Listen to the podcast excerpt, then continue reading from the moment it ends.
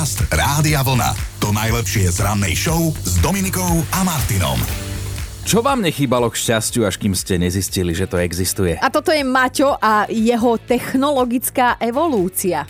Ja som bol vždy zástanca, že najlepší telefón je ten tlačidlový. Ja ten svoj som niekoľkokrát ubil po zemi, spadol mi dokonca do kotla pri zabíjačke. Aha. Potom som ho poskladal, všetko fungovalo, no ale jedného krásneho dňa pustil aj on, tak som bol nútený si kúpiť smartfón.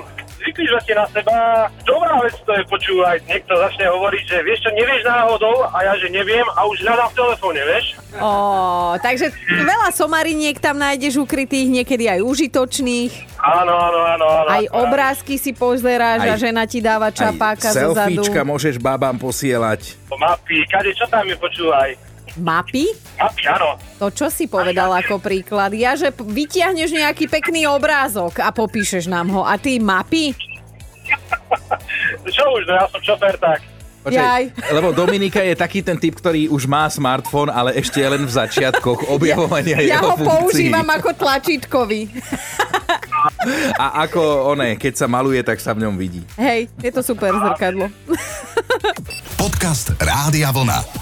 To najlepšie z rannej show. Bo hoci s tým nesúhlasím, mali by ste vedieť, že s nahotou sa treba krotiť. Presvedčila sa o tom jedna mladá slečna eh, v jednom z popradských rekreačných zariadení. Ona sa tam prosím pekne prechádzala naha v priestoroch spoločnej chodby, no.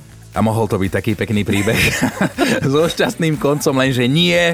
Prítomní ľudia zjavne neboli nadšení jej správaním a podľa nich vyvolávala verejné pohoršenie, tak mladú ženu normálne potom zadržala policajná hliadka a zobrali ju do cpz a asi teda už oblečenú. No, to je ten, ten smutný koniec pre teba, ale teraz si slečna môže ísť až na 3 roky posedieť, chápeš, za úplnú somarinu a ja úplne vidím, ako v tom rekreačnom zariadení muži ujúkajú a slintajú šťastím a ich manželky Aha. volajú hromadne policajtov. Určite dostali aspoň 36 tisíc hlásení.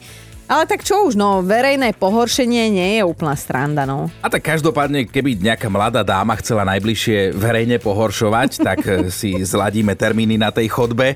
Ja budem mať akurát vybitý mobil.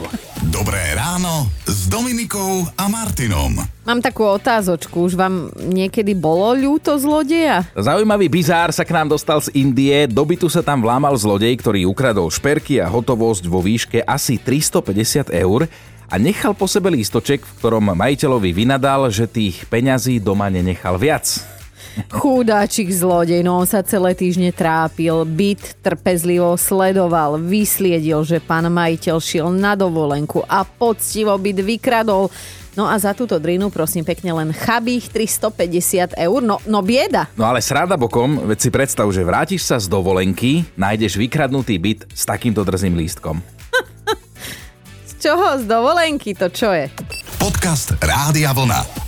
To najlepšie z rannej show. Ak si myslíte, že máte blbú robotu, tak pamätajte na to, že vždy by ste mohli robiť aj nejakú väčšiu blbosť. Vždy, naozaj vždy sa dá nájsť aj niečo horšie.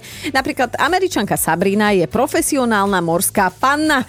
Živí sa tým normálne, že na plný úvezok. Pracuje v obrovskom akváriu, kde teda pláva medzi rybami.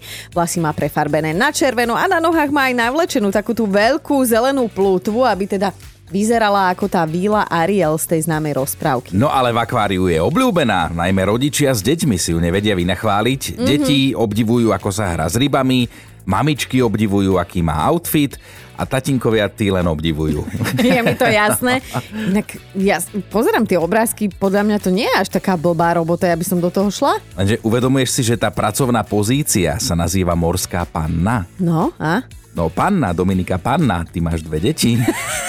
Dobré ráno s Dominikou a Martinom. Priatelia, čarodejníci existujú. V meste Christchurch na Novom Zélande dokonca jedného čarodejníka 23 rokov oficiálne zamestnávali. Mm. Za svoje kúzelnícke kúsky si ročne zarobil takmer 10 tisíc eur, takže za celú kariéru nejakých 230 tisíc eur čarovaním, čo je slušné. Garsonka v Bratislave, môže sa presťahovať. Dnes už 88-ročný Jan dostal zo svojej čarodejníckej pozície ale výpoveď.